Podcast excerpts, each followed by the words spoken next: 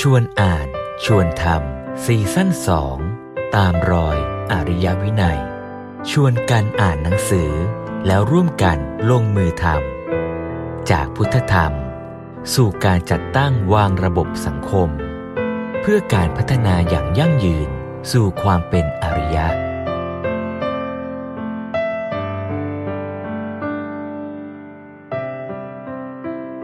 มนุษย์เราเนี่ยมีแต่จะ ดึงทรัพยากรโลกมาแล้วก็ทำละของเสียให้เพิ่มมากขึ้น แปลว่าทุกครั้งที่เราผลิตไม่ใช่เราพัฒนา แต่ทุกครั้งที่เราผลิตคือเรากำลังทำลายธรรมชาติอยู่ เพราะฉะนั้นถ้าเราพูดถึงมนุษย์พูดถึงคำว่า มนุษย์กำลังสร้าง เท่ากับมนุษย์กำลังทำลายธรรมชาติไปโดยปริยายที่หลวงพ่ออธิบายให้ฟังโดยคำว่าสันโดษจริงๆคือให้สันโดษในสิ่งเสพในการบริโภค ซึ่งก็จะเป็นปัญหาของเล่มนี้แหละ ปัญหาทั้งหมดก็เกิดจากตรงนี้ เพราะเราไม่สันโดษในการเสพ ให้สันโดษในการเสพไม่ให้สันโดษในการทำกุศลธรรมอ่ก็คือสันโดษนี่มันแยก โดยประเด็นว่าเรื่องของการเสพบริโภคเนี่ยควรจะมีการสันโดษแต่เรื่องของการกรรมทำกิจธุระการสร้างสรรค์นี่เป็นเรื่องที่ไม่ควรสันโดษนะสันโดษไม่ได้แปลว่าต้องกินให้น้อย และสันโดษก็ไม่ได้แปลว่าต้องกินให้เท่ากับเงินที่ได้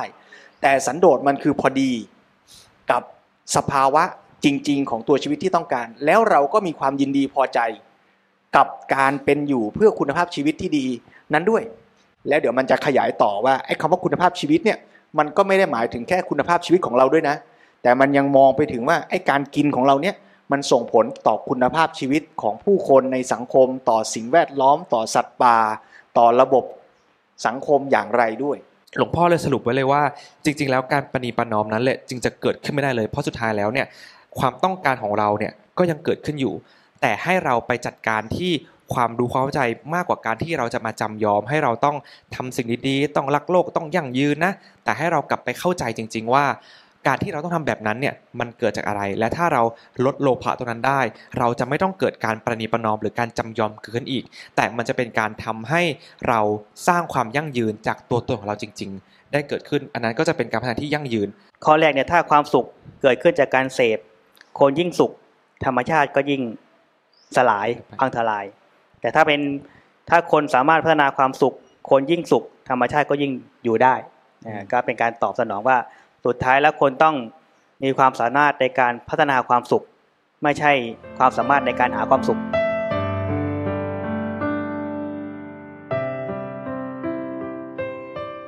วันนี้ก็อยู่กับหนังสือเล่มสุดท้ายของเรานะครับ ในหนังสือเล่มที่ชื่อว่าการพัฒนาที่ยั่งยืนนะครับ ซึ่งหนังสือเล่มนี้เนี่ยค่อนข้างหนามากๆ เราก็ต้องแตกออกมาเป็น 2 สัปดาห์ด้วยกันนะครับ ซึ่งในสัปดาห์แรกเนี่ยเราก็จะเอาท่อนแรกหรือช่วงที่หนึ่งของหนังสือเล่มนี้มาพูดคุยกัน ซึ่งก็จะเป็นเรื่องของที่มาที่ไปของการพัฒนาที่ยั่งยืนว่าเอ๊ะมันเกิดจากอะไรการพัฒนาทำไมต้องมีเรื่องนี้มาด้วยนะครับ ซึ่งหนังสือเล่มนี้เนี่ยก็ เป็นที่มาเนี่ยมาจากธรรมคถาปาฐกถาแก่คณะผู้เข้าร่วมประชุมอ่าที่หอประชุมมหาลัยธรรมศาสตร์เมื่อประมาณ 30 ปีโอ้ต้นสามสิปีบ36 ซึ่งเล่มนี้ขนาดเขียนมานานขนาดนี้แล้ว แต่ว่าปัจจุบันเองเนี่ยเรื่องของการพัฒนาที่ยั่งยืนเองก็กลายเป็นเรื่องที่พูดถึงกันมากขึ้น เดี๋ยวนี้ก็จะมีทั้ง SE sustainability โอ้โหกลายเป็นเทรนด์ที่ในฝั่ง ปัจจุบันเนี่ยต้องพูดถึงเรื่องนี้กันมากจริงการที่มาและมาคุยเรื่องนี้กันในในด้านนี้ก็น่าจะให้ประโยชน์มาก ๆเลยนะครับผม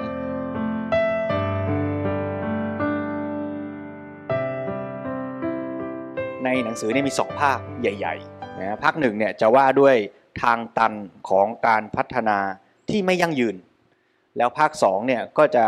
พูดถึงต้นทางของการพัฒนาที่ยั่งยืนอ่าเพราะฉะนั้นไอการพัฒนาที่ผ่านมาเนี่ย มันไม่ยั่งยืนอย่างไร มันมีอะไร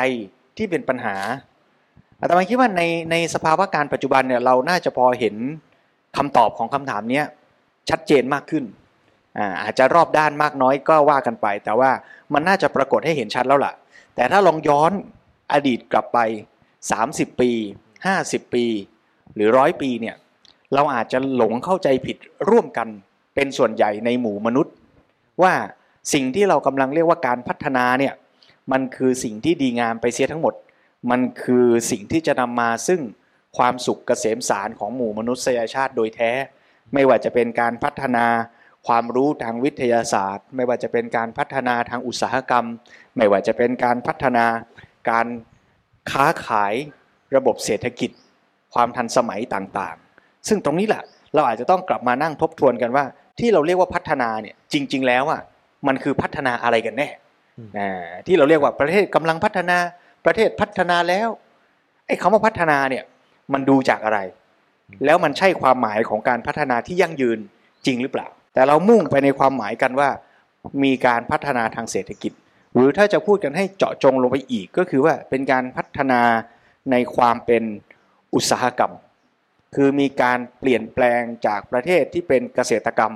เป็นประเทศที่อยู่กันแบบชุมชนชนบท ให้กลายมาเป็นชุมชนที่เป็นระบบอุตสาหกรรม หรือปฏิวัติ ระบบอุตสาหกรรมในโลก แล้วเราก็มามองกันหรือเข้าใจกันว่า ประเทศที่จะพัฒนาจะมีความสุข จะมีความอุดมสมบูรณ์ ผู้คนจะอยู่กันอย่างดีงามเนี่ยก็จะต้องมีความเป็นอุตสาหกรรม เกิดขึ้น นี่ก็คือทิศทางที่เกิดขึ้นตั้งแต่ช่วงยุคหลังสงคราม ตอนนั้นเนี่ยวัตถุประสงค์ของการที่จะต้องมีการพัฒนาขึ้นหลังจากที่เกิดผลกระทบสงครามจริงๆแล้วเนี่ยเมื่อกี้พระครูบอกแล้วว่ามันโฟกัสไปเรื่องของเกี่ยวกับเรื่องอุตสาหกรรมเรื่องของเศรษฐกิจเรื่องของการพัฒนาต่างๆอะไรเงี้ยครับแล้วจริงเป้าหมายของนั้นมันมันมุ่งไปในเรื่องแก้ปัญหาเรื่องอะไรบ้างครับผมจริงการแนวคิดในการแก้ปัญหาเนี่ยก็จะมีหัวใจหลักๆ อยู่ 3 ข้อที่เขาคิดว่าเป็นเป้าหมายในการต้องการแก้ปัญหา แล้วก็เป็นตัวชี้วัดว่าพัฒนาหรือยังหนึ่งก็คือเรื่องของความยากจนข้นแค้นก็คือความเรื่องของการเป็นอยู่ มีความยากจนข้นแค้นไหมสามารถแก้ปัญหาได้ไหมสองความไม่รู้หนังสือก็คือความที่ขาดความเข้าใจในเรื่องต่างๆเนี่ยก็เลยก็คือถ้ารู้หนังสือขึ้นมามีการเขียนอ่านได้ ปัญหาเหล่านี้ต้องการเป็นการแก้ปัญหาเรื่องนี้ประการที่ 3 คือแก้ปัญหาเรื่องความเจ็บไข้ได้ป่วย การที่คนมีโรคต่างๆ แล้วไม่สามารถบำบัดให้หายได้นั่นก็เป็นปัญหาที่เห็นว่าในสังคมหรือในหมู่ชนนี่เป็นเรื่องใหญ่ ก็คิดว่าต้องแก้ปัญหา3อย่างนี้นะครับแล้วสุดท้ายก็เลยใช้ระบบอุตสาหกรรมนี้ก็เป็นตัวสำคัญที่มาช่วยคือแสดงเรามุ่งหวังว่าถ้าเรามีเศรษฐกิจดี มีอุตสาหกรรม มีโรงงานอุตสาหกรรมมาก ประเทศมีเงินทองมาก ก็จะทำให้ความยากจนหายไปไปถ้า เรามีเศรษฐกิจดี ผู้คนมีเงินมีทอง ก็จะมีการศึกษา ผู้คนก็จะมีความรู้อืมอ่าซึ่งในความรู้ในความหมายเนี้ยเราก็อาจจะมุ่งไปในแง่ ความรู้ในการประกอบอาชีพเสียเป็นด้านหลักครับส่วนอีกอันหนึ่งก็คือความเจ็บป่วยนะเราก็คิดว่าชาวบ้านอยู่กันในชนบทเนี่ยโอ้ไม่มีการเข้าถึงหยูกยาการรักษาทันสมัย ถ้าเกิดว่าเรามีเทคโนโลยีทันสมัย เรามีเงินทอง เราก็จะทำให้ ความเป็นอยู่สุขภาพดีขึ้น ซึ่งก็น่าตั้งคำถามเหมือนตอนที่เราคุยกันเรื่องการแพทย์แนวพุทธว่าจริง ๆ มันมันเป็นภาพนี้แน่หรือไม่ ว่าการที่อยู่กับชนบทการที่อยู่อย่างไม่มีเทคโนโลยีเนี่ยมันทำให้สุขภาพแย่ หรือในความเป็นจริงมันอาจจะกลับกัน ว่าไอการ urbanize เข้ามาสู่เมือง เข้ามาสู่ระบบทุนนิยมอุตสาหกรรมนี่แหละ ที่ทำให้สุขภาพความเป็นอยู่สุขภาวะ รวมถึงสัมพันธภาพของผู้คนในชุมชนสังคมเนี่ยมันเสื่อมลงไปหรือเปล่าแต่ว่าถ้าเราเชื่อบนสมมติฐานว่าเศรษฐกิจดี อุตสาหกรรมดี เงินทองดี เราจะหายจน เราจะมีความรู้ เราจะทำงานได้เก่ง เราจะแข็งแรงเราจะอายุยืน เราก็จะต้องมุ่งกันเอาละทำยังไงล่ะ จะทำให้เศรษฐกิจดี ซึ่งพอพอถ้าฟังตามนี้จริงๆอะครับ มันก็ดูจะเป็นทางออกอะถ้าสมมติผมจะลองย้อนเวลากลับไปในตอนที่มีปฏิกรรมสงครามเกิดขึ้นทุกอย่างดูวุ่นวายแล้วเราต้องการพัฒนาการพัฒนาเพื่อให้คนหายยากจน ให้คนมีความรู้มากขึ้น แล้วคนหายเจ็บป่วย มันก็ดูเป็นการพัฒนาที่ที่ควรจะต้องไปแนวทางนั้นไม่ใช่เหรอครับพระครูแล้วจริง ๆ แล้วปัญหาของมันมันมันน่าจะเกิดจากอะไรหรือปัญหาของมันคืออะไรทำไมคนถึงรู้สึกว่ามันถึงเดินมาผิดทางอะครับ พร้อมกันนั้น ในระหว่างที่เจริญกันใหญ่ ในทางที่จะก้าวไปสู่ความเป็นประเทศอุตสาหกรรมนั้น นอกจากจะมีผลในด้านบวกทำให้เกิดความเจริญทางวัตถุอะไรต่างๆ ขึ้นมากมายแล้ว ก็ปรากฏว่า มีผลในด้านลบเกิดขึ้นด้วยนี่ถามยังกะว่า รู้ว่าหลวงพ่อเขียนอะไรไว้นะและตอนแรกผลด้านลบนี้ปรากฏเด่นชัดออกมา ในประเทศที่พัฒนาแล้ว คือประเทศที่เจริญเป็นประเทศอุตสาหกรรมแล้วนั่นเอง คือมีปัญหาสังคมและปัญหาจิตใจต่างๆ เกิดขึ้นมากมาย จนกระทั่งท้ายสุดก็มาพบกับปัญหาสภาพแวดล้อมเสื่อมโทรมตอนที่เกิดปัญหาด้านสังคมและด้านจิตใจนั้นเนี่ยก็ยังพอทนกันไหว แต่พอมาถึงปัญหาสภาพแวดล้อม ซึ่งเป็นที่อยู่อาศัยของมนุษย์ คือโลกนี้จะอาศัยอยู่ไม่ได้แล้ว จึงถือว่าเป็นเรื่องร้ายแรงที่ไม่อาจจะทนต่อไปได้ทำให้มีการตื่นตัวกันขึ้น แล้วก็พิจารณาทบทวนการพัฒนาที่ผ่านมาว่า มันเป็นอย่างไรกันแน่ มันยั่งยืนจริงหรือเปล่า เหตุใดมันจึงเกิดผลเสีย เช่นนี้อืมก็แสดงว่าไอ้ความเจริญทางวัตถุมันก็มีจริงครับไอ้การกินดีอยู่ดี มีมาตรฐานการครองชีพที่สูงขึ้น มันก็ดีจริง แต่ว่ามันก็มีข้อเสียปรากฏเกิดขึ้น เช่นในเรื่องจิตใจเป็นยังไง ผู้คนมีความเครียดมากนะผู้คนมีเวลาที่จะมีความสุข ในชีวิตน้อยลง ชีวิตทั้งหมดทุ่มเทไปกับการเรียนการทำงานแข่งขันแข่งแย่ง ต่อสู้ขัดแย้ง เอ๊อย่างนี้เนี่ยเรียกว่าเป็นการพัฒนาจริงหรือเปล่า ในแง่สังคม ผู้คนในสังคม สัมพันธภาพก็แย่ลง ความใกล้ชิดความสัมพันธ์ในครอบครัวก็แย่ลง ชุมชนที่จะช่วยเหลือเกื้อกูลกัน ก็น้อยลง ผู้คนออกจากชุมชนหมู่บ้านไปทำงานในเมือง เอ๊อย่างนี้ จะเรียกว่าเป็นการพัฒนาจริงหรือเปล่า แล้วพอมาถึงเรื่องสิ่งแวดล้อมนี่ยิ่งชัดเลยนะและยิ่งในยุคปัจจุบันก็ยิ่งน่าจะชัดยิ่งกว่าเมื่อ 30 ปีที่แล้วซะอีกอืมเห็นไหมน้ำท่าที่จะตักดื่มจากธรรมชาติสมัยนี้ไม่มีแล้วอ่าเพราะฉะนั้นเราก็เลยเห็นว่าที่ว่าพัฒนาในด้านวัตถุในด้านความเป็นอยู่ มันก็จริงอะแต่มันก็มีผลเสียผลลบ เยอะเหมือนกันนะใน เพราะฉะนั้นแปลว่าเราช่วงนั้นเนี่ยเพราะต้องการที่เราจะให้ความยากจนมันหายไปจริงเราเลยมองมันแค่ด้านเดียว เอาแค่ด้านนี้ก่อนแหละว่าทำยังไงได้ให้เอาด้านบวกเนี่ยขึ้นมา โดยที่อาจจะลืมมองด้านลบที่มันเกิดขึ้นมาด้วย และทีนี้เนี่ยในประเทศที่ที่เจริญแล้วเขาก็เริ่มตระหนักแล้วโอเคเฮ้ยมันมีด้านลบจริง ๆ เกิดขึ้นนี่นะเราถึงจะเพิ่งมาเห็นว่างั้นเราต้องเปลี่ยนละอาจจะเป็นแนวทางผิดพลาด แล้วก็หันมาพัฒนาโดยที่คอนเซิร์นหรือมองด้านลบให้มันไม่ลบไปมากกว่านี้ด้วย ใช่ไหมครับ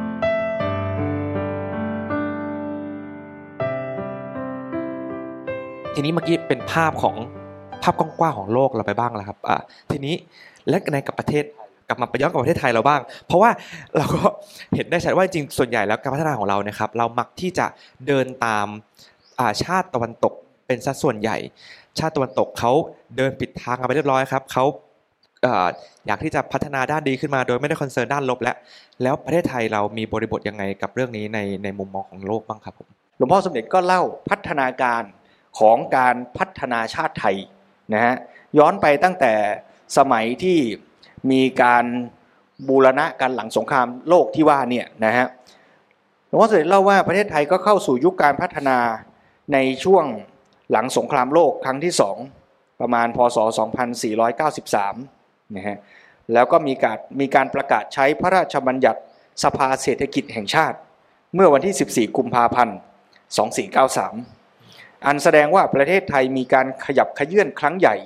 ในการที่จะพัฒนาเศรษฐกิจ แต่ตอนนั้นยังไม่ใช้คำว่าพัฒนา แต่เราเรียกหน่วยงานของชาติที่ตั้งขึ้นโดยพรบนี้ว่าสภาเศรษฐกิจแห่งชาติ หลวงพ่อบอกว่าให้สังเกตไว้ด้วยนะ ว่าตอนนั้นเนี่ยมีคำว่าแผนพัฒนาเศรษฐกิจแห่งชาติ แต่ไม่มีคำว่าและสังคมนะก็แสดงว่าในช่วงเริ่มต้นเนี่ยก็จริงอย่างที่เราคุยกันนั่นแหละ ก็คือว่า เรามุ่งการพัฒนาไปที่ด้านเศรษฐกิจเป็นด้านหลักนะฮะไอ้คำว่าและสังคมเนี่ยเพิ่งจะมาเพิ่มเข้ามาในแผนฉบับที่ 2 ในช่วงของการพัฒนาเศรษฐกิจเนี่ยมันก็มีเรื่องน่าสนใจนะว่า ในมุมมองของการพัฒนาเศรษฐกิจ ที่เราอยากจะให้ประเทศเจริญก้าวหน้าในทางเศรษฐกิจเนี่ยเรามีความเข้าใจคลาดเคลื่อนกันในระดับชาติเลยทีเดียวแหละชุกสมัยนั้นมีความเข้าใจคลาดเคลื่อนก็คือคำว่าสันโดษนะสันโดษซึ่งหลวงพ่อก็มาอธิบายให้เราเข้าใจแล้ว แต่ในยุคสมัยนั้นเองสันโดษก็ ในความรู้สึกของคนของรัฐบาล โดยมากนะก็เข้าใจว่าเป็นการที่คนไม่ควรขวายอะไร พอใจในสิ่งที่เป็นอยู่ง่ายๆนะทำให้ไม่ขวนขวายทำกิจธุระการงาน หรือขวนขวายประกอบการงานที่เป็นประโยชน์ดังนั้นรัฐบาลหรือคนส่วนใหญ่เมื่อคิดอย่างนี้ รัฐบาลก็เลยส่งสารมาทางคณะสงฆ์บอกว่าให้พระเลิกสอนเรื่องคำว่าสันโดษเพราะจะเป็นตัวขัดขวางการพัฒนาประเทศ จึงบอกให้พระสงฆ์ได้งดเว้นการสอนเรื่องนี้ ก็เรียกว่าอย่างที่พระครูเมว่าก็คือ เรียกว่าเข้าใจกันผิดยกใหญ่ ที่หลวงพ่ออธิบายให้ฟังโดยคำว่าสันโดษจริงๆก็คือให้สันโดษในสิ่งเสพในการบริโภค ซึ่งก็จะเป็นปัญหาของเล่มนี้แหละ ปัญหาทั้งหมดก็เกิดจากตรงนี้ เพราะเราไม่สันโดษในการเสพ ให้สันโดษในการเสพไม่ให้สันโดษในการทำกุศลธรรมก็คือสันโดษนี่มันแยก โดยประเด็นว่าเรื่องของการเสพบริโภคเนี่ยควรจะมีการสันโดษ แต่เรื่องของการกรรมทำกิจธุระการสร้างสรรค์นี่เป็นเรื่องที่ไม่ควรสันโดษก็เรียกว่าคุณความดีเนี่ยเป็นเรื่องที่ต้องทำต้องมีฉันทะ ดังนั้นพอในยุคสมัยนั้นคนเข้าใจความหมายเหมารวมหมดก็เลยบอกว่าสันโดษนี่เป็นโทษ ก็ต้องยอมรับในมุมหนึ่งที่หลวงพ่ออธิบายคือเพราะในส่วนหนึ่งก็เพราะคนสมัยนั้นเข้าใจอย่างนั้น รัฐบาลก็เข้าใจตรงกันก็เลยกลายไปทิศทางนั้นไป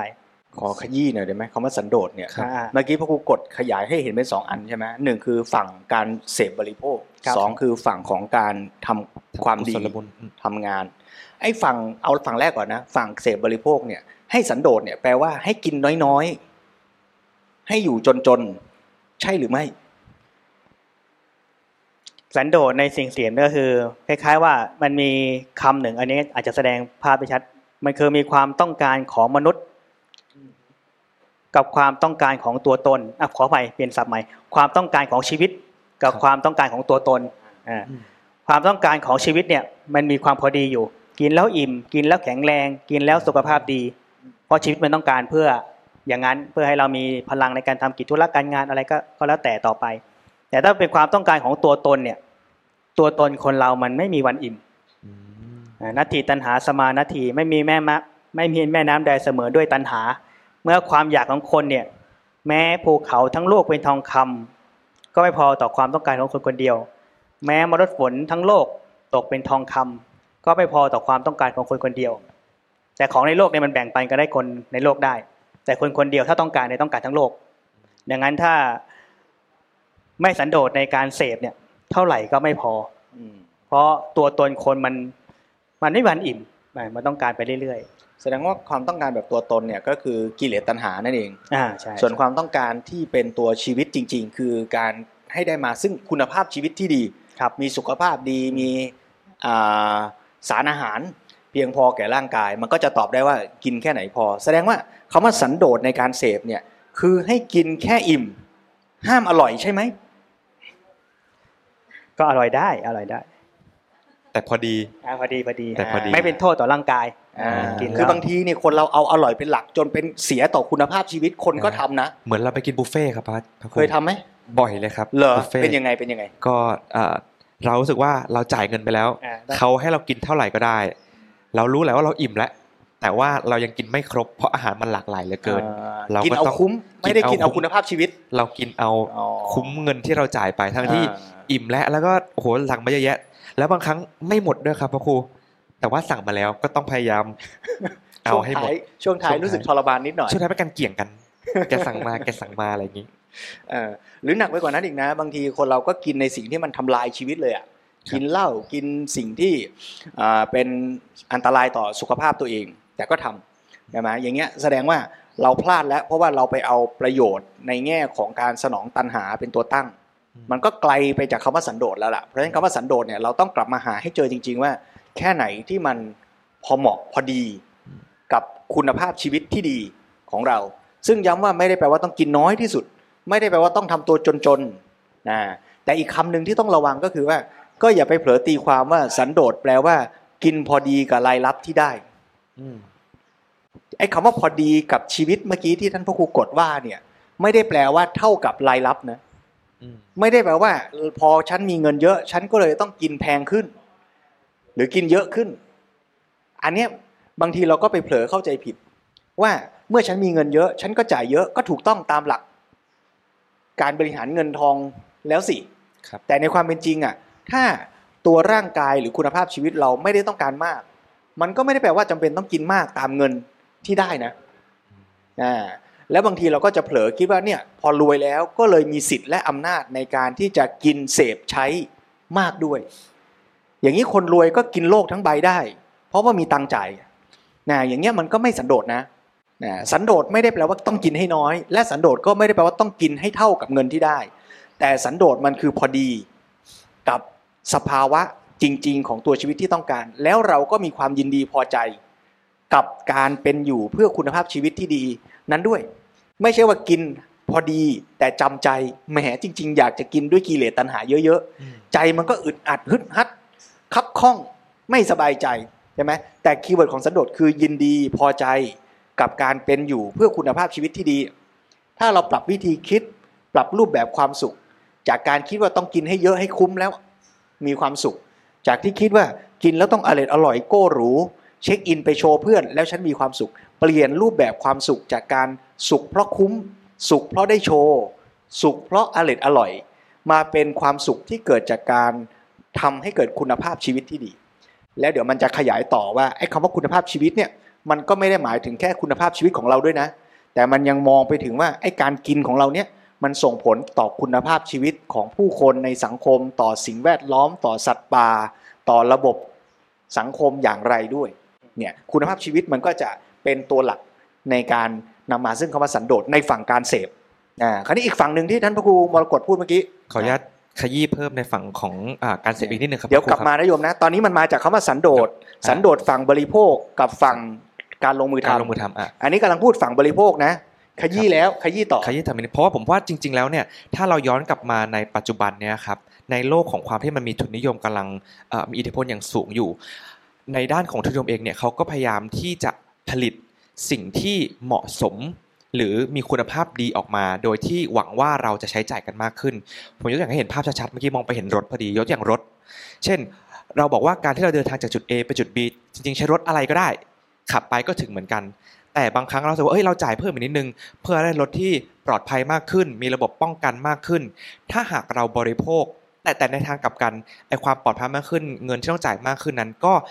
นำมาซึ่งความโก้หรูที่มากขึ้นด้วยเหมือนเหมือนมันแบ่งไม่ได้พระครูว่า อันเนี้ย ในแง่ของฟังก์ชัน อันนี้ในแง่ของการโก้หรูโอ้อวด แต่เราจ่ายเงินเพิ่มมากขึ้นเพื่อได้มาทั้งสองสิ่งนั้น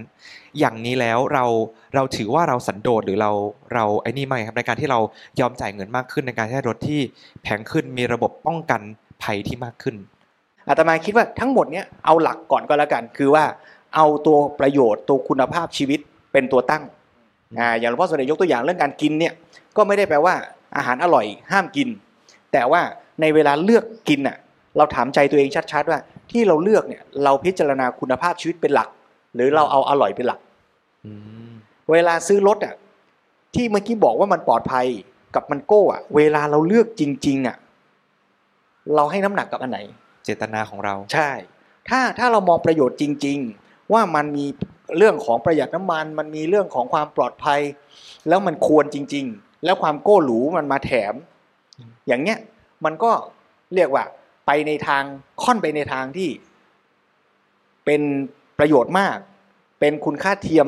น้อยหน่อย เป็นคุณค่าแท้เป็นหลักใช่ไหมแต่ว่าถ้าใจเรามันปักหลักแล้วล่ะว่าฉันจะเอาโก้อะแล้วค่อยๆ ไปหาข้อมูลมาเติมให้กับอืมกิเลสที่ตัวต้องการอะว่ามันมีข้อดีอะไรบ้างนะไอ้สิ่งเนี้ยนะแล้วก็พยายามใส่น้ำหนักให้มันอะโอ้นี่ไงมันปลอดภัยนะ โอ้เนี่ยมันแล้วค่อย ๆ หามาเติมแต่ใจมันปักไปแล้วอะครับ จะเอาโก้แบบเนี้ยเออไอ้อย่างเงี้ยเรียกว่าเราพยายามหาเหตุผลให้กับกิเลสอืมซึ่งมันปักหลักมาด้วยคุณค่าเทียมแต่ต้นแล้วใช่ไหมอ่าฉันจะกินไออาหาร เจ้าเนี้ยจะไปคาเฟ่ร้านเนี้ยเอาแน่แล้วอะแล้วค่อยๆมานั่งนึกเออมันมีอาหารสุขภาพนะ เออมันอันนี้ก็ช่วยดีสังคมนะเออแล้วค่อยๆ หาเหตุผลให้มันอะโอเคงั้นผม เข้าใจมากขึ้นแล้วครับเรามาในฝั่งสันโดษด้านของการลงมือทำบ้างครับพระครูการไม่สนโดษในความดีเนี่ยมันมีลักษณะหนึ่งก็คือเราเห็นว่าไอ้สิ่งบางอย่างเนี่ยมันมีความสมบูรณ์ที่มันควรจะดีอ่าหรือมีการสร้างสารรค์สิ่งนี้ควรให้มันดีขึ้น ให้มันพัฒนาขึ้นให้มันสมบูรณ์ขึ้น ยิ่งคนมีความเข้าใจในสิ่งที่ดีมากเนี่ยก็จะมีความคิดสร้างสรรค์สิ่งนั้นได้มากขึ้นอีกอืมดังนั้นในส่วนหนึ่งสำคัญก็คือเราก็ต้องเห็นว่า มีมุมมองในความเข้าใจว่าสิ่งใดมันดี แสดงว่ามันต้องอาศัยปัญญาเป็นฐานอ่าในการพิจารณาเรื่องนี้มากเลยนะอืมยกตัวอย่างที่เอาใช่ผมผมนึกถึงเวลาเรียนหนังสืออะอ่าแล้วเราก็จะบอกว่าเรียนเอาซีก็พอแล้วอืมเรียนให้ผ่านก็พอแล้วอะไรเงี้ยเมื่อเมื่อเรารู้สึกว่าเรา underestimate ความสามารถตัวเองอะว่า โอ้เราเรียนให้มันดีไม่ได้หรอก เราขยันไปก็ไม่มีประโยชน์หรอก เราอะไรเงี้ยนะครับแล้วเราก็เลยบอกว่า เออเราทำแค่เนี้ยดีพอแล้วนะ ฉันมันมันก็เป็นการบอกตัวเองว่าฉันฉันจะไม่ทำให้มันดีกว่าเนี้ยอันเนี้ยมันก็ทำให้เราเสียโอกาสในการพัฒนาตัวเองนะ อันเนี้ยคล้ายๆว่าเราก็กำลังสันโดษในการพัฒนาตัวเองในการทำความดีนะซึ่งผมรู้สึกเหมือนกันว่าหลวงพ่อสมเด็จเน้นมาก แล้วก็เน้นมาพร้อม ๆ กับคำเรื่องตัณหาฉันทะน่ะ ใช่ไหมแล้วก็ย้ำมากว่าคนไทยเราเนี่ยอย่าไปเผลอเข้าใจผิดนะว่าพุทธศาสนาสอนให้ลดความอยากลดตัณหาแล้วจบ แต่ต้องพูดด้วยว่าต้องเล้าฉันทะต้องอยากทำความดีด้วยนะไม่ใช่ว่านั่งเฉยๆ ฉันไม่อยากทำอะไรเลย ถ้าอยากเดี๋ยวเป็นบาปไปหมดอืมไอ้อย่างนี้ก็แย่เหมือนกันนะ มันต้องแยกให้ชัดว่า อยากสนองตัวตน อยากมาสนองกิเลส อันนั้นคือตัณหาควรลด แต่อยากทำความดี อยากทำชีวิตเราให้มันดี อยากแก้ไขสังคมให้มันดีขึ้น อันนี้คือฉันทะนะคราวนี้คนเราเนี่ยมันก็หาเหตุให้กิเลสในใจเราเนี่ยแหละ คือจริง ๆอะมันขี้เกียจจะทำมันก็เลยหลอกตัวเองแล้วหาเหตุผล หน่อยเนี่ย หาว่าพระพุทธเจ้าให้ท้ายด้วย บอกว่าเนี่ยพระพุทธเจ้าสอนให้ขี้เกียจสอนให้ไม่ต้องทำอะไร เพราะว่าเดี๋ยวเกิดขยันไปทำมากเนี่ย กิเลสเยอะ กิเลสเยอะใช่ไหมเนี่ยบวชมาอย่าไปสอนหนังสือเยอะดิเออ อยู่เฉยๆอ่าไปสอนมากนี่ กิเลสอ่านหนังสือนี่ อ่านเยอะทำไม กิเลสเรียนให้ได้เอขยันนักเหลือเกินนะแหมกิเลสอะไรเงี้ยสุดท้ายไม่ต้องทำอะไรนะนอนเฉยๆคงบรรลุอะเพราะฉะนั้นเป้าหมายของการฝึกในทางพุทธศาสนาเนี่ยมันไม่ใช่ว่านั่งเฉยๆไม่ทำอะไรแล้วคิดว่าไม่มีตัณหา แต่ในความเป็นจริงไอ้ตอนที่ไม่ลุกไปทำอะไรนั่นแหละไอ้ตัวที่ดึงไว้ไม่ให้ลุกก็คือตัณหาอีกตัวหนึ่งอะคือความขี้เกียจนั่นแหละ เพราะฉะนั้นในความเป็นจริงอะมันก็ต้องกลับมามองให้ชัดว่าศักยภาพที่เราทำได้ในสถานการณ์นั้นๆ จริง ๆอะมันคืออะไรนะก็ไม่ได้แปลว่าทำจนตัวตายทำจนโอ้โหร่างกายไม่ไหว อันนั้นก็ overestimate ความสามารถตัวเองเกินไปนะมคนที่ทำเอาเป็นเอาตายจนกระทั่ง ตัวเองเดือดร้อน สังคมเดือดร้อนไม่เกิดผลดีทำเป็นบ้าเป็นหลัง อันนั้นก็ไม่ได้แปลว่าพอดีนะอ่าเพราะฉะนั้นทำเกินกว่าจุดที่ดีก็เกินไปทำน้อยกว่าจุดที่ทำได้ทำได้แล้วไม่ทำอ่าอย่างเงี้ยก็ขี้เกียจไปนั้นมันก็ต้องหาจุดพอดี ซึ่งจุดพอดีที่ว่าที่ท่านกดว่าเมื่อกี้ก็คือมันต้องอาศัยปัญญาที่จะเข้าใจมากว่าในสถานการณ์นั้นเนี่ยเราทำอะไรได้ เราเห็นปัญหาโลกสังคมที่เหลื่อมล้ำเราเห็นปัญหาสิ่งแวดล้อมที่เกิดขึ้น เราเห็นขยะหล่นอยู่ที่พื้น เราจะบอกตัวเองยังไงว่า เราทำอะไรได้ ถ้าเราเห็นว่า เออ เราไปช่วยเก็บขยะได้นะ แล้วเราก็ลงมือทำอ้าวอย่างนี้ดี แต่ถ้าเราเห็นขยะแล้วเราก็บอกว่าโอ้ยอย่าไปอยากเก็บเลย มันเป็นอย่างเงี้ยก็สันโดษมันสกปรกบ้างก็ธรรมดาไอ้อย่างนี้ขี้เกียจใช่ไหมอ่าเพราะฉะนั้นต้องวางท่าทีให้ถูกต้อง แล้วเราก็จะได้ลุกขึ้นมา ลงมือทำในการพัฒนาตัวเองด้วย พัฒนาสังคมด้วย ไม่สันโดษในการทำความดี อันนี้ชัดเจนไม่ต้องมีอะไรขยี้เพิ่มเติม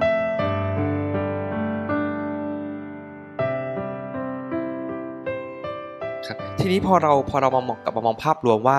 ที่เราพยายามที่จะพูดคุยกันทั้งหมดอะครับ เราพูดคุยกันว่าแล้วจริง ๆ แล้วเนี่ย การพัฒนาที่ผ่านมามันเป็นอย่างไร ทีนี้พอถ้าจะเจาะให้ลึกขึ้นก็ต้องเจาะว่า แล้วที่เรามองว่าการพัฒนาที่ที่ที่ผ่านมาเนี่ยมันไม่ถูกต้องมันมีสาเหตุหรือมันมีที่มาที่ไปอย่างไรทำไมมันถึงทำให้เกิด การพัฒนาที่ผิดจุดไปพัฒนาทางด้านที่มีแต่ด้านเศรษฐกิจอย่างเดียวจนหลงลืมด้านลบไปเนี่ยสาสาเหตุจริงแล้วปัญหามันมาจากอะไรบ้างครับผมก็บอกถ้าในหนังสือก็บอกเมื่อธรรมชาติสิ่งแวดล้อมมันเกิดปัญหาขึ้นอ่า การพัฒนามันก็เลยจึงถึงจุดติดตันไม่สามารถพัฒนาต่อได้ เพราะสภาพแวดล้อมในช่วงแรกมันมีความสมบูรณ์พังพร้อม คนก็เลยยังไม่เห็นว่ามันมีปัญหาอะไร แม้เราใช้มันก็เหมือนใช้ยังไงก็ไม่หมด เพราะมันเยอะแยะไปหมดด้วยปริมาณที่มากยกสมัยหนึ่งในคนตัดล้างถางป่าเนี่ยเป็นคนเก่ง เป็นคนที่ในสังคมชอบ เพราะช่วยทำให้ประเทศพัฒนาเหมือนในแผนการพัฒนาเนี่ยรู้สึกโอ้มันลกไปหมด คนไปช่วยตัดป่าถางป่านี่คุณคือคนขยัน คนตัดป่าถางป่าได้ยกที่ให้เลย ก็จะได้เหมือนตัดล้างถางโพงก็ได้ที่เพิ่มที่ดินทำมาหากิน แต่ถึงจุดหนึ่งเมื่อคนใช้มากขึ้นมากขึ้น เราก็ค้นพบความจริงว่าทรัพยากรมีวันหมด มีความล่อยหลอลงล่อยหลอลง แล้วก็บางอย่างที่เคยทำได้ง่าย อย่างเช่น การเพาะปลูกบางอย่างที่เคยปลูกขึ้นง่าย ๆ ก็ขึ้นยากขึ้น เนื่องจากแร่ธาตุถูกทำลาย สภาพดินที่เราใช้การอย่างหนัก มันก็ไม่ดีเหมือนช่วงที่ถางป่าใหม่ๆ เรียกว่าทรัพยากรเริ่มหมดเอ่อปัญหาเรื่องนี้ก็เลยเด่นชัดขึ้นมาว่าเออพัฒนาถึงจุดหนึ่ง มันไม่มีของจะใช้ในการพัฒนาแล้วประการต่อมาที่ที่เกิดปัญหาตามมาคือมีการก่อเรื่องของขยะมลพิษมีพลมลภาวะจากขยะที่เราเอามาใช้จากการบริโภค ขยะเริ่มมากขึ้นอืมธรรมชาติไม่สามารถช่วยในการจัดการได้แล้วเพราะเราใช้มันเกินศักยภาพ แล้วก็ทำลายอย่างหนัก มันก็เลยทำให้บางอย่างที่มันสามารถเยียวยาตัวเอง ก็เยียวยาไม่ไหว ก็เกิดขยะมากขึ้นมากขึ้น แล้วสุดท้ายก็คือ คนเริ่มมากอืมมันก็ทวีคูณทั้งสองข้อแรกให้หนักขึ้นไปอีกอ่ามันก็เลยทำให้ถึงจุดติดตันว่าน่าจะมีปัญหาแล้ว ธรรมชาติก็เสื่อมลงเสื่อมลง ซึ่งไอ้สามข้อเนี้ยมันเลยมันเลยมาเป็นเหมือนกับปัญหาลูกโซ่ที่ส่งต่อกัน เพราะว่าไอ้การที่มนุษย์ อยากจะมีความสุขก็เลยต้องไปเอาทรัพยากรมา ทรัพยากรก็หมดลง แล้วพอเอามาใช้ มันก็เกิดเป็นขยะเกิดขึ้น มนุษย์นี่เราสร้างขยะกันมหาศาลเลยนะ เราสามารถแปลงคือถ้าเทียบกับต้นไม้เนี่ยต้นไม้แปลงคาร์บอนไดออกไซด์เป็นออกซิเจน แต่มนุษย์เนี่ยแปลงทรัพยากรให้เป็นขยะ มันเข้ามาสู่เราแล้วมันจะออกเป็นขยะเพราะฉะนั้นเราเรา generate เราใช้ consume โลก แล้วเราก็สร้างขยะให้กับโลก อย่างเงี้ย อยู่ตลอดเวลาทั้งชีวิตลองลองกลับมาทบทวนก็ได้ว่าแต่ละวันเนี่ยเราเราใช้อะไรจากโลกไปบ้าง แล้วเราสร้างอะไรให้กับโลกบ้าง แล้วแล้วลองคิดดูว่าถ้าเราเป็นโลกเนี่ยเราอยากให้มีมนุษย์อยู่ในโลกมากน้อยแค่ไหน การเกิดขึ้นของมนุษย์ในโลกเนี่ย เป็นคุณและเป็นโทษอ่าถ้าคุณเป็นโลกเนี่ย คุณรู้สึกรักสิ่งที่เรียกว่ามนุษย์ไหมก็ถ้าจะทำทำลายเราขนาดนี้ มันสูบกินใช่ไหม กว่าเราจะเป็นเราวันนี้เรากินน้ำไปแล้วตั้งเท่าไหร่อืมเราใช้อากาศออกซิเจน ของโลกใบนี้ไปเท่าไหร่ เรากินต้นไม้กินหมูไปทั้งกี่ตัว แล้วเราให้อะไรแก่โลกบ้างอืมสิ่งที่เราให้แก่โลกใบเนี้ยมีคาร์บอนไดออกไซด์ออกจากจมูก มีปัสสาวะอุจจาระขับถ่ายออกไป นี่คือสิ่งที่เราให้กับโลกนะ เราไม่เราเราเราเราไม่ได้สามารถเจเนเรตอะไรดี ๆ ให้กับโลกได้เลยนะ โดยโดยธรรมชาติของความเป็นมนุษย์อะ เพราะฉะนั้น มนุษย์หนึ่งคนอะก็จะกินแล้วก็ทิ้งกินแล้วก็ทิ้ง แล้วพอจำนวนมนุษย์มันมีเยอะเยอะเยอะเยอะเยอะขึ้น มันก็ยิ่งกินเยอะทิ้งเยอะ อย่างเงี้ยมาตลอดด้วยความเข้าใจของมนุษย์ว่าฉันมีสิทธิ์กินได้ไม่สิ้นสุด เพราะโลกนี้มีทรัพยากรอยู่มหาศาล มันก็เลยกินกันไม่บรรยักบรรยัง กว่าจะมารู้ตัวก็คือยุคเราเนี่ย ประโยคหนึ่งที่ผมอ่านในหนังสือที่ผมเจอมาก ผมชอบมากเลยครับว่าหลวงพ่อบอกคำว่าจริง ๆ แล้วเนี่ยคำว่าผลิต ในความเพราะเราจะมองว่าเฮ้ยผลิตมันคือการสร้างสรรค์สิ่งดีๆ ขึ้นมาให้กับโลกใบนี้ แต่ถ้าเรามองความหมายของมันจริงๆแล้วเนี่ยถ้าอย่างที่พระครูเมย์บอกมาว่า มนุษย์เราเนี่ยมีแต่จะดึงทรัพยากรโลกมาแล้วก็ทำละของเสียให้เพิ่มมากขึ้น แปลว่าทุกครั้งที่เราผลิตไม่ใช่เราพัฒนา แต่ทุกครั้งที่เราผลิตคือเรากำลังทำลายธรรมชาติอยู่ เพราะฉะนั้นถ้าเราพูดถึงมนุษย์พูดถึงคำว่า มนุษย์กำลังสร้าง เท่ากับมนุษย์กำลัง ทำลายธรรมชาติไปโดยปริยาซึ่งผม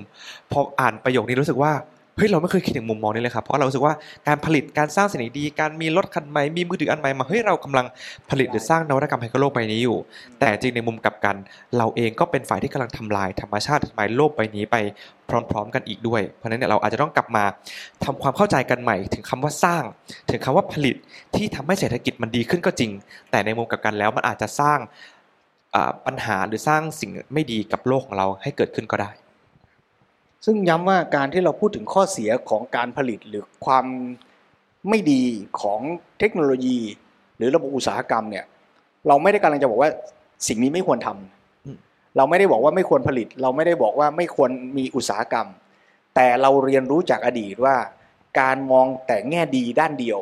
มันทำให้เกิดผลเสียที่เราไม่ทันได้เรียนรู้ ป้องกันและระมัดระวัง เพราะฉะนั้นสิ่งที่เราคุยกันคือการที่เราพยายามจะมองเห็นเรื่องนี้อย่างรอบด้าน ซึ่งโดยสรุปเมื่อกี้ก็คือมันเลยมีปัญหาออกมาเป็นขมวดสามเศร้าที่เมื่อกี้ผู้บอกก็คือหนึ่งเราไปทำให้ทรัพยากรมันล่อยหลอสองล่อยหลอเสร็จเราก็ยังสร้างมลภาวะเกิดขึ้นมาด้วยสามโดยที่มีมนุษย์เราที่เพิ่มมากขึ้นนี่แหละ เป็นตัวทวีคูณ ซึ่งจริง ๆ แล้วเนี่ยครับในหนังสือก็เขียนไว้อีกชัดเจนว่าจริงๆแล้วมันปัจจัยข้อที่สี่ด้วยนะครับก็คือไม่ใช่แค่มนุษย์ เราทำอย่างเพราะถ้าเราเปรียบมนุษย์เป็นสัตว์ธรรมดาทั่วไป เราก็อาจจะกินเสพเหมือนแค่สิงสารสัตว์ธรรมดา แต่มนุษย์เราดันฉลาดกว่านั้น เราดันทำลาย เราดันดึงดูดทรัพยากรโลกมาได้มากกว่า โดยใช้สิ่งที่เรียกว่าเทคโนโลยีเข้ามาเป็นตัวทวีคูณเข้าไปอีก เพราะว่าสภาพกำลังแค่คนเราอาจที่ผมบอกผมไปกิน ก็อาจจะกินอย่างมากได้แค่ท้องอิ่มหรืออาจจะมากกว่านั้นอีกนิดหน่อย แต่จริงพอมีเทคโนโลยีเข้ามามันทำให้เราสามารถเสพบริโภค สามารถทำให้เราสร้างของเสียให้กับ โลกใบนี้ได้มากยิ่งขึ้นอีกด้วย แล้วก็มีสิ่งที่น่าสนใจอย่างหนึ่งคือถ้าในสายพวกธรรมชาติก็รู้สึกว่า ปัจจุบันคนทำลายธรรมชาติ ดึงทรัพยากรทุกอย่างมา เปลี่ยนเป็นสิ่งที่ในมุมมองของเขาจับต้องไม่ได้ ก็คือเงินอ่าก็เรียกว่าเปลี่ยนทุกอย่างที่เป็นทรัพยากรที่มันดีอะแต่เปลี่ยนมาเป็นเงินไว้ เราสามารถขุดเหมืองทำลายแผ่นดินทำลายภูเขา เพื่อเก็บเงินอืม ทีนี้ใครเก็บเงินไว้มาก รู้สึกมั่นคง แต่ต้องยอมรับว่าเงินที่เราถืออยู่ มีคนชักใยอยู่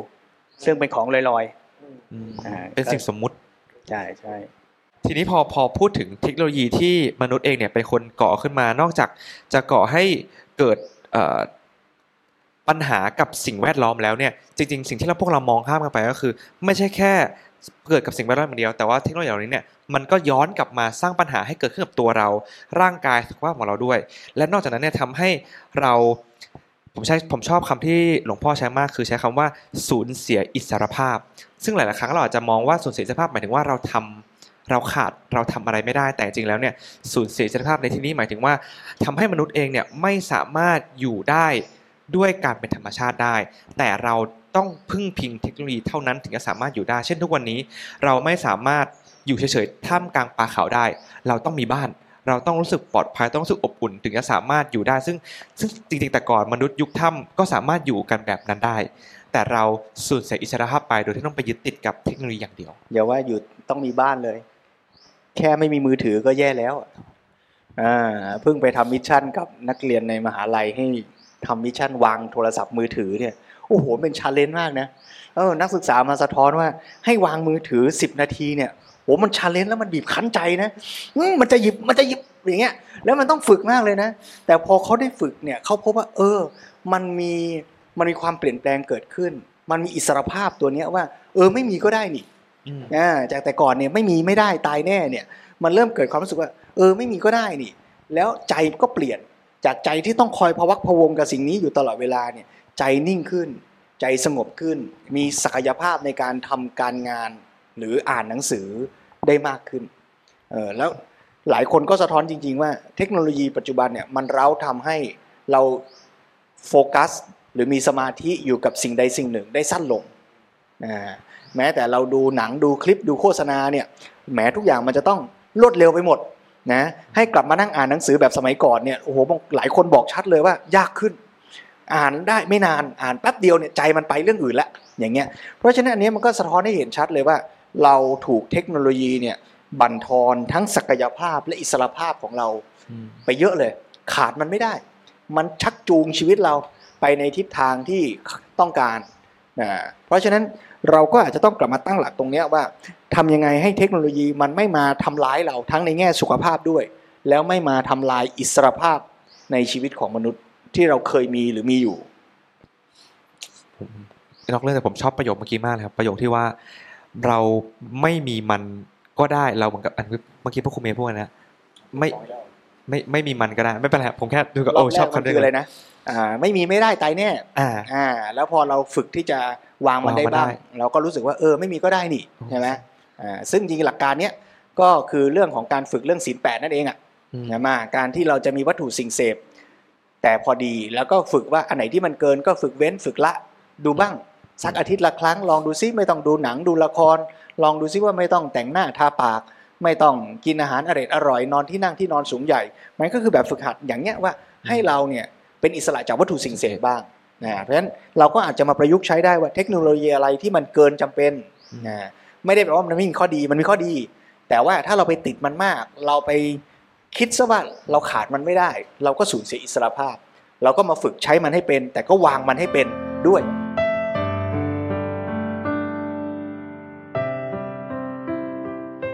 พอเราเห็นไปแล้วว่าเอ่อปัญหาที่เกิดขึ้นเนี่ย มันมาจากอะไร ทีนี้เลยหนังสือเลยเขียนต่อไปว่า แล้วต้นแบบต้นกำเนิดเนี่ยลึกลงไปอีกว่าแล้วจริงต้นกำเนิดของรูปแบบการพัฒนาแบบใหม่ที่จะเกิดขึ้นที่เราเรียกว่าการพัฒนาแบบที่ยั่งยืนเนี่ยมันมีด้วยกันทั้งหมด 2 รูปแบบด้วยกัน ซึ่งเราจะพูดคุยว่าแล้ว 2 รูปแบบเนี้ยมันคืออะไรและมันจะสามารถมาบรรจบกันยังไงได้บ้างครับ อันนี้ องค์กรระดับโลกก็พยายามที่จะหาทางแก้ไขกันซึ่งโดยรวมแล้วเนี่ยหลวงพ่อก็เหมือนจะชี้เห็นว่า การพยายามที่จะมองปัญหาให้รอบด้านมากขึ้นของสองหน่วยงานเนี่ย มันก็เหมือนกับเกือบครบอะแล้วหลวงพ่อก็เลยชวนให้เอาสองอันอะมารวมกันอืมอ่าคือส่วนที่หนึ่งสายที่หนึ่งเนี่ยหลวงพ่อเล่าว่าเป็นส่วนของคณะกรรมาธิการโลกว่าด้วยสภาพแวดล้อมและการพัฒนานะฮะฝั่งเนี้ยสายเนี้ยเขาก็ชูในเรื่องของการพัฒนาที่ยั่งยืน ส่วนอีกสายหนึ่งคือฝั่งยูเนสโก ก็จะไปเน้นในเรื่องของการพัฒนาเชิงวัฒนธรรมนะเพราะฉะนั้นในฝั่งของการพัฒนาที่ยั่งยืน เขาก็มุ่งเน้นในเรื่องของสภาพแวดล้อมเป็นตัวเด่น ส่วนฝั่งยูเนสโกเนี่ยก็เน้นในเชิงวัฒนธรรม คือสังคมวิถีชีวิตผู้คนอืมเป็นตัวเด่นอ่าซึ่งจริง ๆ มันดีทั้งคู่อะแต่ว่าถ้าเราสามารถมองทั้งสองมิติเนี้ยร่วมกัน มันก็น่าจะทำให้เกิดเห็นภาพของการพัฒนาอย่างเป็นองค์รวม งั้น keyword ของเรื่องนี้ก็คือว่าเราจะมองปัญหาเนี่ยให้รอบด้านไม่ใช่มองเฉพาะด้านใดด้านหนึ่งอ่าไม่ใช่มองเฉพาะด้านใดด้านหนึ่ง ว่าจะมองสมัยก่อนก็มองแต่ด้านเศรษฐกิจด้านเดียวเลยอืมอ่าอย่างเงี้ยก็ทำให้เกิดผลเสียที่เราเพราะเราไม่มองอะมันก็เลยเกิดผลเสียแล้วเราไม่ทันระวังใช่ไหมฮะในเวลาต่อมาโลกก็พยายามจะชวนกันมอง ในด้านสิ่งแวดล้อมด้วย ในด้านวัฒนธรรมสังคมด้วยนะแล้วพอเรามองอย่างเงี้ยมันก็จะทำให้เราเห็นภาพ รอบด้านมากขึ้น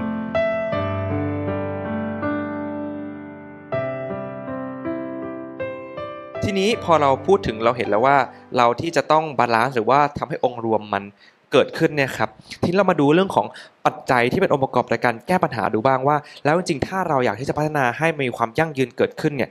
ปัจจัยอะไรที่เป็นแกนกลางที่จะทำให้เราสามารถแก้ปัญหาสิ่งเหล่านั้นได้ครับ หลวงพ่อเสนอไว้ 3 อันก็คือ 1 เรื่องวิทยาศาสตร์ 2 คือเทคโนโลยี แล้ว 3 ก็คือกิจกรรมทางเศรษฐกิจถ้าเกิดว่าเราสามารถเข้าไปบริหารจัดการนะสามสิ่งนี้ให้มันเป็นไปในทางที่ดีได้ มันก็จะเป็นตัวขับเคลื่อนเป็นกลไกที่จะทำให้การพัฒนาเป็นไปในทางที่ยั่งยืนได้ซึ่งซึ่งจริง ๆ แล้วถ้าเรามองสมมติถ้าเราไม่ได้คุยกันมาก่อนเลยพระครู แล้วเรามองกันแค่สามหัวข้อนี้ วิทยาศาสตร์ เทคโนโลยี กิจกรรมทางเศรษฐกิจ มันก็เป็นหัวข้อเดิมของการพัฒนาตั้งแต่ยุคที่บอกว่าเป็นการพัฒนายุคที่ผิดพลาดไม่ใช่เหรอครับ แล้วจริง ๆ มันจะมาเป็นแกนกลางของการพัฒนายุคที่ยั่งยืนได้อ่าก็แสดงว่าไอ้ตัวแกนหลักที่มันทำให้ไม่ยั่งยืนอยู่ตรงไหน มันก็ต้องไปแก้ที่ไอ้แกนหลักนั่นแหละอืมให้มันไปถูกที่ถูกทิศถูกทางใช่ไหมการพัฒนาเนี่ยพูดง่าย ๆว่ารถมันวิ่งไปผิดทางอะ มันผิดไปเพราะอะไรล่ะ เพราะเครื่องจักรใช่ไหมเพราะล้อมันหมุนผิดใช่ไหมอ่าเพราะพวงมาลัยมันหมุนผิดใช่ไหม ก็ต้องไปแก้ไอ้ตรงที่มันผิดอะให้มันหันไปถูก แล้วมันก็จะพาไอ้รถยนต์คันนั้นแหละ วิ่งไป แต่วิ่งไปถูกทางแต่ว่าไม่ใช่เราต้องเดินไปคือเราต้องแก้ที่เรายังใช้วิทยาศาสตร์ ใช้เทคโนโลยีใช้กิจกรรมทางเศรษฐกิจเนี่ยเป็นตัวขับเคลื่อนการพัฒนาอยู่ แต่แค่มีความเข้าใจมีทิศทางที่ถูกต้องให้มันยั่งยืนขึ้นจากที่เราไปผิดทางกัน วิธีการแก้ไขแล้วกันหรือวิธีการที่จะทำให้แนวทางเบื้องต้นที่ทำให้ยั่งยืนได้ทางฝั่งของอนุรักษ์นิยมเนี่ยเขาก็ให้ไว้ สองทางอยู่แล้ว ก็คือมีเรื่องของที่เมื่อกี้เราบอกสามสามปัญหาสามเศร้าก็คือประชากรมากขึ้น มีการใช้ทรัพยากรที่ดูใช้ทรัพยากรกันมากขึ้น แล้วก็ใส่ให้ของเสียกับโลกมากขึ้น เพราะฉะนั้นแนวทางที่วิธีการที่เป็นที่ยอมรับกันของเราผู้อนุรักษ์นิยมเนี่ยก็เลยมีข้อที่หนึ่งเนี่ยก็คือให้เราเนี่ยลองวางนโยบายเรื่องของการควบคุมจำนวนประชากรให้มากขึ้น แล้วไปถึงข้อ 2 ก็คือ ให้เรารู้จักวิธีการอนุรักษ์ หรือเราสงวนทรัพยากรให้ดีมากยิ่งขึ้น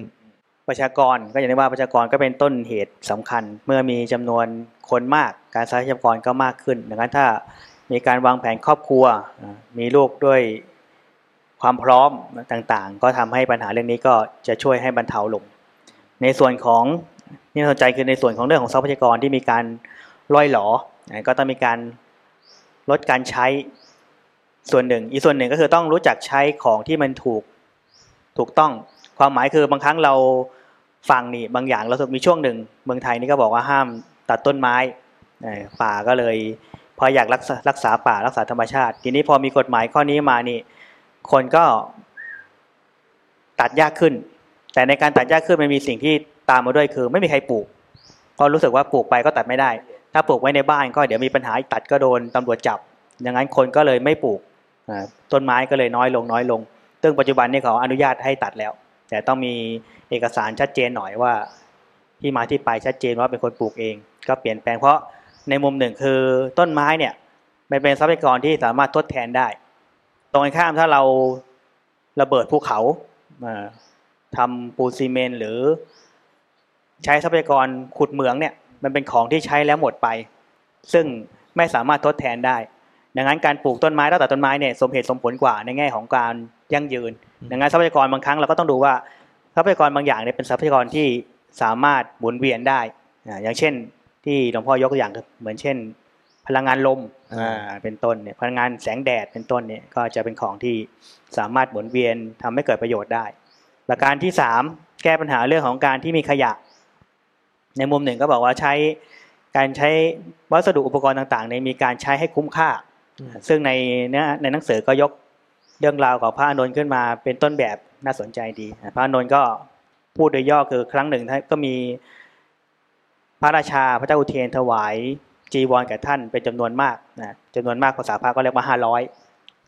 ทีนี้ท่านก็ยังไม่รับถือท่านก็รู้สึกตำหนิในใจเอ๊ะพระองค์นี้นี่รับไปทำไมตั้งห้าร้อยเยอะแยะไปหมดใช้หมดเลยนะก็ถามท่านด้วยความขัดเคืองใจความสงสัยนะพระนนท์ก็เลยบอกว่า ในส่วนของผ้าที่ได้มาก็จะแจกจ่ายแบ่งปันให้กับคนอื่น ก็คือพระพิสุรูปอื่นที่ไม่มีก็จะแบ่งปันให้ แล้วก็คุยกันต่อว่าแล้วผ้าที่ท่านใช้แล้วผมแล้วล่ะ ถ้ามันเก่าชำรุดจะทํำยังไงท่านก็บอกท่านก็จะเป็นเป็นผ้าดาดแพดานสมัยก่อนมีกุฏิก็อาจจะเป็นเหมือนทำอารมณ์เหมือนฝ้าเพื่อกันฝุ่นกันละอองกันขยะบางอย่างแล้วถ้าทำผ้าดาดเพดานเสร็จ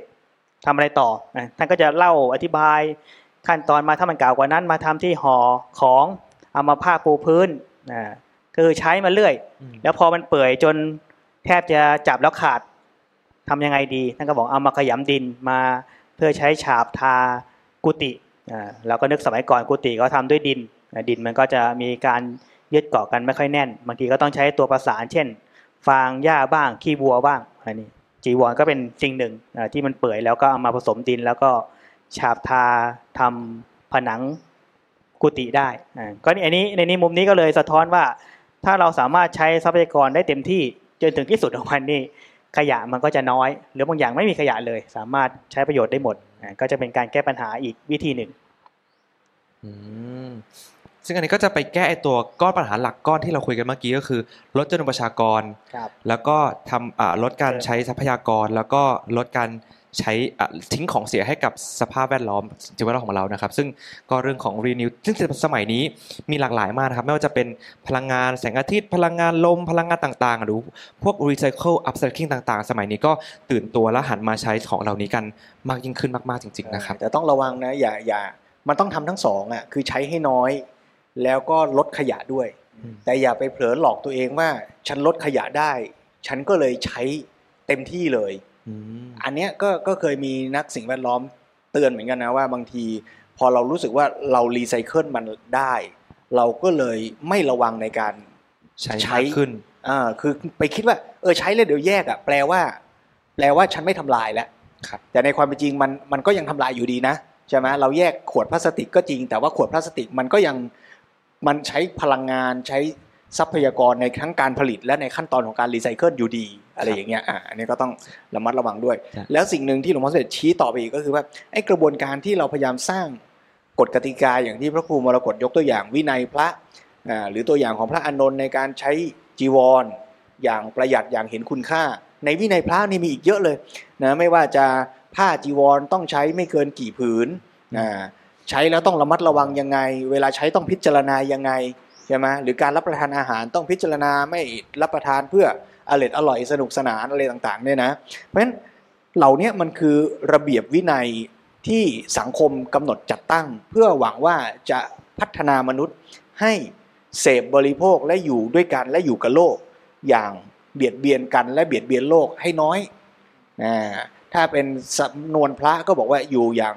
มแมลงผู้พึ่ง ดื่มน้ำหวานจากดอกไม้ แต่ไม่ทำให้ดอกไม้ชอกช้ำเราอาศัยทรัพยากรจากโลกกินอยู่ก็จริงอย่างที่เราคุยกันแแต่ถ้าเราฝึกตัวเองให้สันโดษในวัตถุสิ่งเสพอย่างที่เราคุยกันตอนต้น เราก็จะเบียดเบียนโลกทำลายโลกเนี่ยน้อยทำเท่าที่จำเป็นจริง ๆ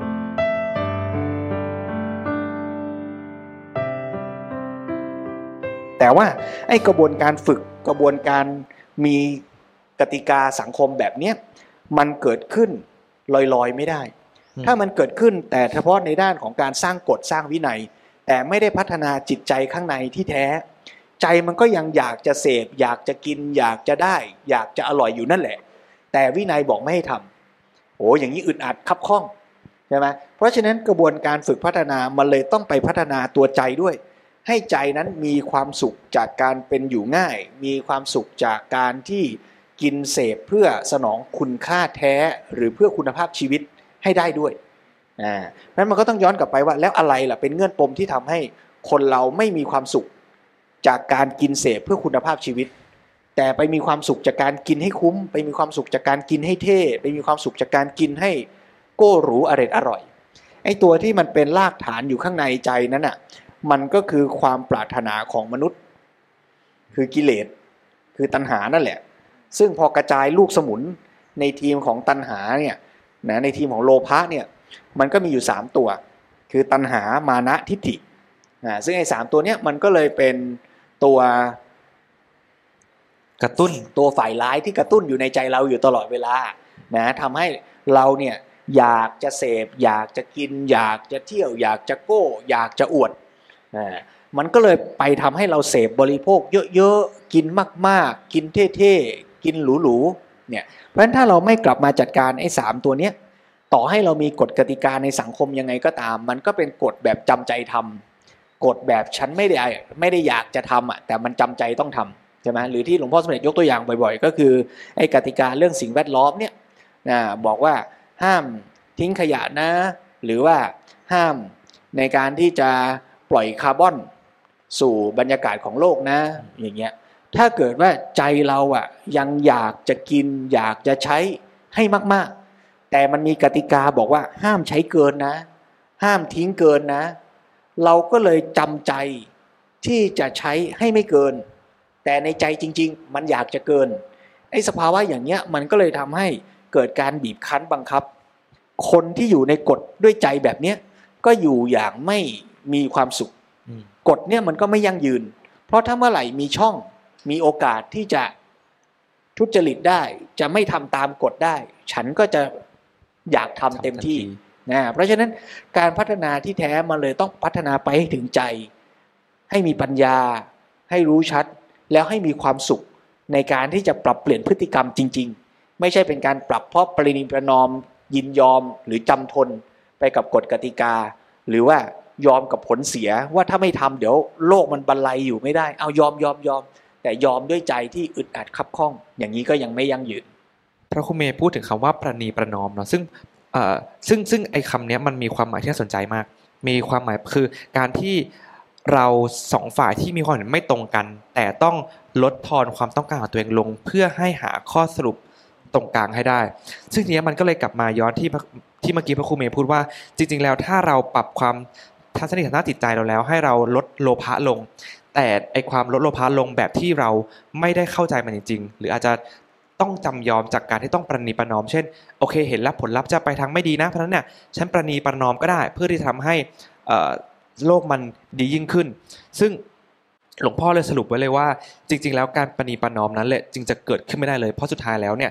ความต้องการของเราเนี่ยก็ยังเกิดขึ้นอยู่ แต่ให้เราไปจัดการที่ ความรู้ความเข้าใจมากกว่าการที่เราจะมาจำยอม ให้เราต้องทำสิ่งดีๆต้องรักโลกต้องยั่งยืนนะ แต่ให้เรากลับไปเข้าใจจริง ๆ ว่า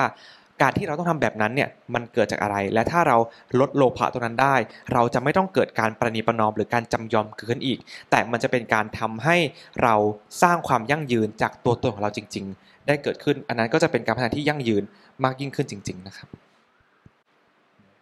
เรื่องประนีประนอมนี่ก็เป็นเรื่องใหญ่ ซึ่งจริงเรา ได้ยินคำนี้มาในเรื่องตอนนิติศาสตร์แนวพุทธก็เยอะเหมือนกันนะว่าถ้าเราไม่พัฒนาไปที่ตัวมนุษย์อะมันก็จะเป็นระบบจริยธรรมแบบประนีประนอม แต่ไม่ได้เกิดการประสานสอดคล้องหรือ harmonize นะไอ้คำว่า compromise เนี่ยอย่างที่เมื่อกี้ยกตัวอย่างอะคือคนสองคนเนี่ยหรือหรือเรากับธรรมชาติก็ได้นะเรามีความต้องการของเราอ่า แต่ไอการต้องการของเรานะ่ะมันส่งผลเสียต่อธรรมชาติมาก สุดท้ายเราก็เลยยอมจำนนทางนั้นที่ใจอยากได้ แต่ฉันใช้ไม่เกิน เพื่อที่จะให้โลกอยู่ได้นะหรือถ้าเป็นคนสองคนที่อยากได้ในสิ่งที่มันขัดแย้งกันนะเปรียบเหมือนคนสองคนชักกระเยาะกัน ต่างคนต่างดึงอะนะถ้าดึงแรงไปไอ้อีกคนนึงก็ล้ม มันก็เลยเป็นการประนีประนอมกันว่าเออฉันเอาเท่านี้ เธอเอาเท่านี้ แล้วเราพออยู่กันได้ แต่จริง ๆ มันก็ไม่สมปรารถนาทั้งสองฝั่ง เพราะจริงๆมันอยากได้เยอะกว่านั้นใช่ไหมจนกว่าทั้งสองฝั่งนั้นอะเห็นประโยชน์ร่วมกันจริง ๆ เป็นอันเดียวกัน แล้วคนสองคนนั้นอะไม่ต้องชักกระเยาะกัน แต่ว่าช่วยกันดึงไปในทางเดียวกัน อย่างเงี้ยคนสองคนจะออกแรงดึงได้เต็มที่ แล้วก็จะเกิดผลดีเต็มความสามารถของทั้งสองคนด้วยใช่ไหมยกตัวอย่างเช่นว่า ถ้าเรากับธรรมชาตินะเราอยากจะเสพบริโภคเยอะๆ ความสุขของเรา จะเกิดขึ้นก็ต่อเมื่อฉันได้กินได้เสพมาก แต่โลกบอกว่ากินมากไม่ได้นะ ใช้มากไม่ได้นะ โลกจะพัง เราก็เลยมาขีดเส้นบอกตัวเองว่าอะงั้นฉันยอมกินแค่นี้ก็ได้ แต่ในใจเรายังอยากกินเยอะ แต่ถ้ามนุษย์สามารถพัฒนาตัวเองให้ harmonize กับธรรมชาติได้เป็นหนึ่งเดียวกัน นั่นแปลว่าจุดมุ่งหมายของเรากับของธรรมชาติต้องเป็นอย่างเดียวกัน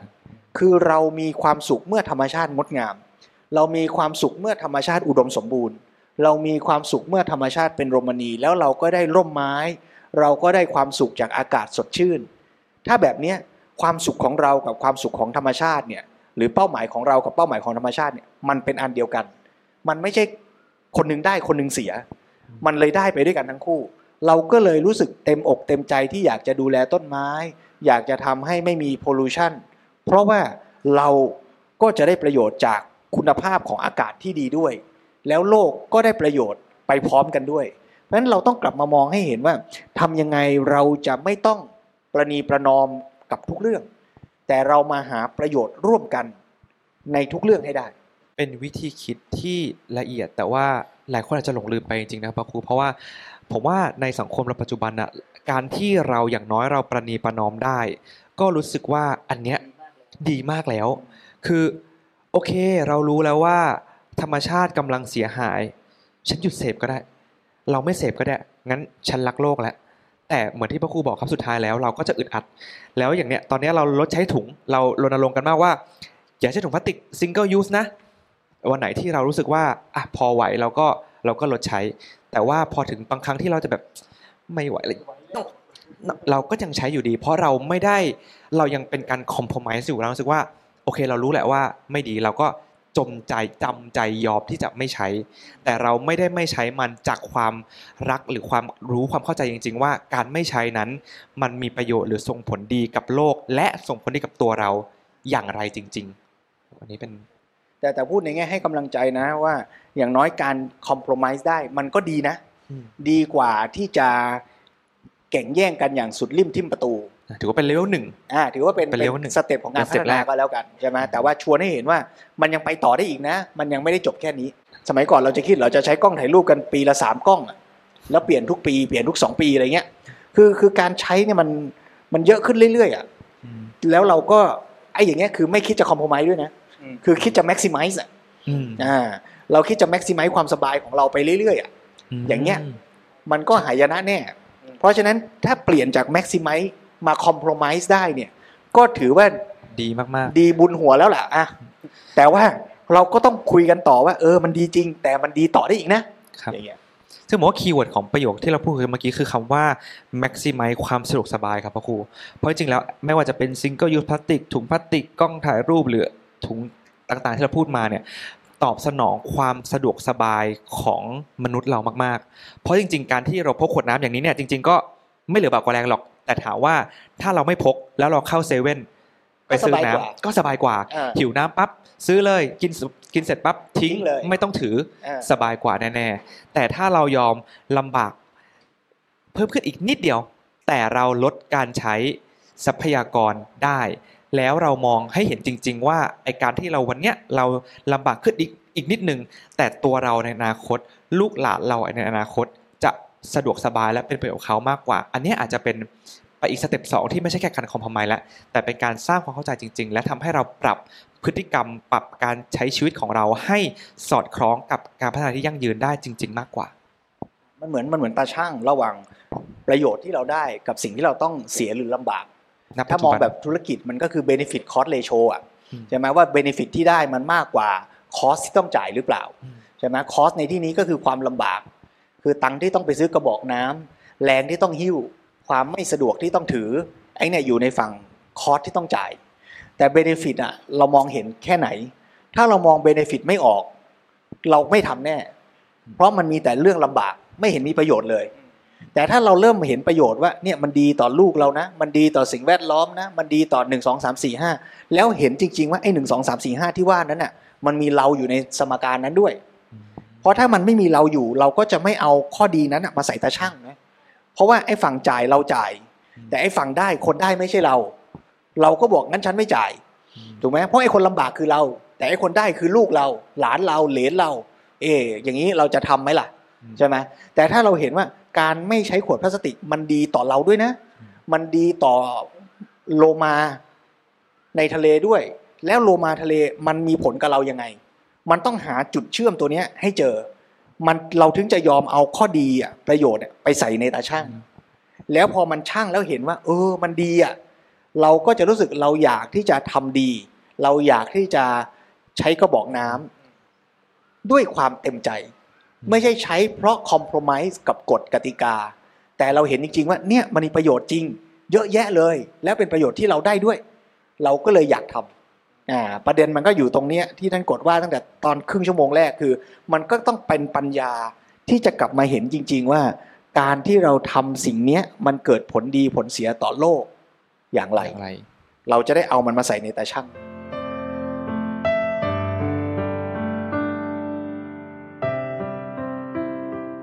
สรุปถ้าเป็นภาษาให้เข้าใจง่ายหน่อยก็บอกว่า ถ้าคนเราพัฒนาความสามารถในการหาความสุขเนี่ยก็คือการเสพเนี่ย มันก็จะเป็นปัญหา แต่ถ้าคนเราสามารถพัฒนาความสามารถในการหาความสุขในส่วนท้ายนะอะมันก็อธิบายความหมายได้ชัดดี คนก็จะเกิดการสร้างสรรค์ ข้อแรกเนี่ยถ้าความสุขเกิดขึ้นจากการเสพ คนยิ่งสุข ธรรมชาติก็ยิ่งสลายพังทลาย แต่ถ้าเป็นถ้าคนสามารถพัฒนาความสุข คนยิ่งสุข ธรรมชาติก็ยิ่งอยู่ได้นะก็เป็นการตอบสนองว่าสุดท้ายแล้วคนต้องมีความสามารถในการพัฒนาความสุข ไม่ใช่ความสามารถในการหาความสุขอืมอ่าโอ้มันละเอียดมากนะพัฒนาความสุขกับหาความสุขเพราะพัฒนาความสุขมันคือการที่เรามีความสุขด้วยการที่เราอยู่ณปัจจุบันนี้อยู่อย่างนี้อยู่แค่สิ่งที่มันเหมาะสมพอควร แต่การหาความสุขคือไปหาสิ่งเสพไปหาอย่างอื่นมา เพื่อทำให้เรามีความสุขเราก็จะเสพบริโภคมากขึ้น แล้วก็ทำลายทรัพยากรมากขึ้นไปด้วยครับในพัฒนาความสุขในในเรื่องนี้หลวงพ่ออธิบายไว้เยอะแยะเลย พูดหลายครั้งหลายคราว แล้วก็มีมิติหลากหลายนะพูดง่ายคือการพัฒนาความสุขนี่เป็นเรื่องที่ ถ้าคนพัฒนาความสุขจริง ๆ ถูกต้องทุกอย่างในเรื่องของการเสพก็จะน้อยลง อย่างที่หลวงพ่อใช้บ่อยๆเป็นการขมวดนะเผื่อเวลาไม่พอขมวดว่า การพัฒนาความสุขในการมีหลักการอยู่สี่ข้อในการที่จะปฏิบัติต่อเรื่องของความสุข มันก็ตอบสนองโดยวิธีปฏิบัติกับสิ่งอื่นด้วยหนึ่งก็คือไม่เอาทุกข์ทับถมตนเองที่ไม่เป็นทุกข์ ข้อสองไม่ละทิ้งสุขที่ชอบทำข้อสามแม้สุขที่ชอบทำก็ไม่สยบมัวเมา ข้อสี่แสวงหา ความสุขที่ปราณีตดีงามยิ่งขึ้น หรือละเหตุแห่งทุกข์ให้หมดสิ้นสี่ข้อนี้ถ้าพูดถึงหลักปฏิบัติกว้างๆสำหรับคนต่อไปเอาสี่ข้อนี้มาใช้เนี่ยเราจะลดการเสพแน่นอนแล้วชีวิตเราก็จะอิสระมากขึ้น ธรรมชาติก็ถูกทำลายน้อยลงอันนี้ก็ขมวดในเรื่องของท่าทีต่อความสุข ก็เป็นการพัฒนาจิตใจนี่แหละ ถ้าเราพัฒนาความสุขให้มันถูกต้องได้จิตใจเรามันก็จะสามารถละกิเลสที่เป็นเครื่องเศร้าหมองการปฏิบัติต่อสิ่งต่างๆ ก็จะดีงามและเป็นประโยชน์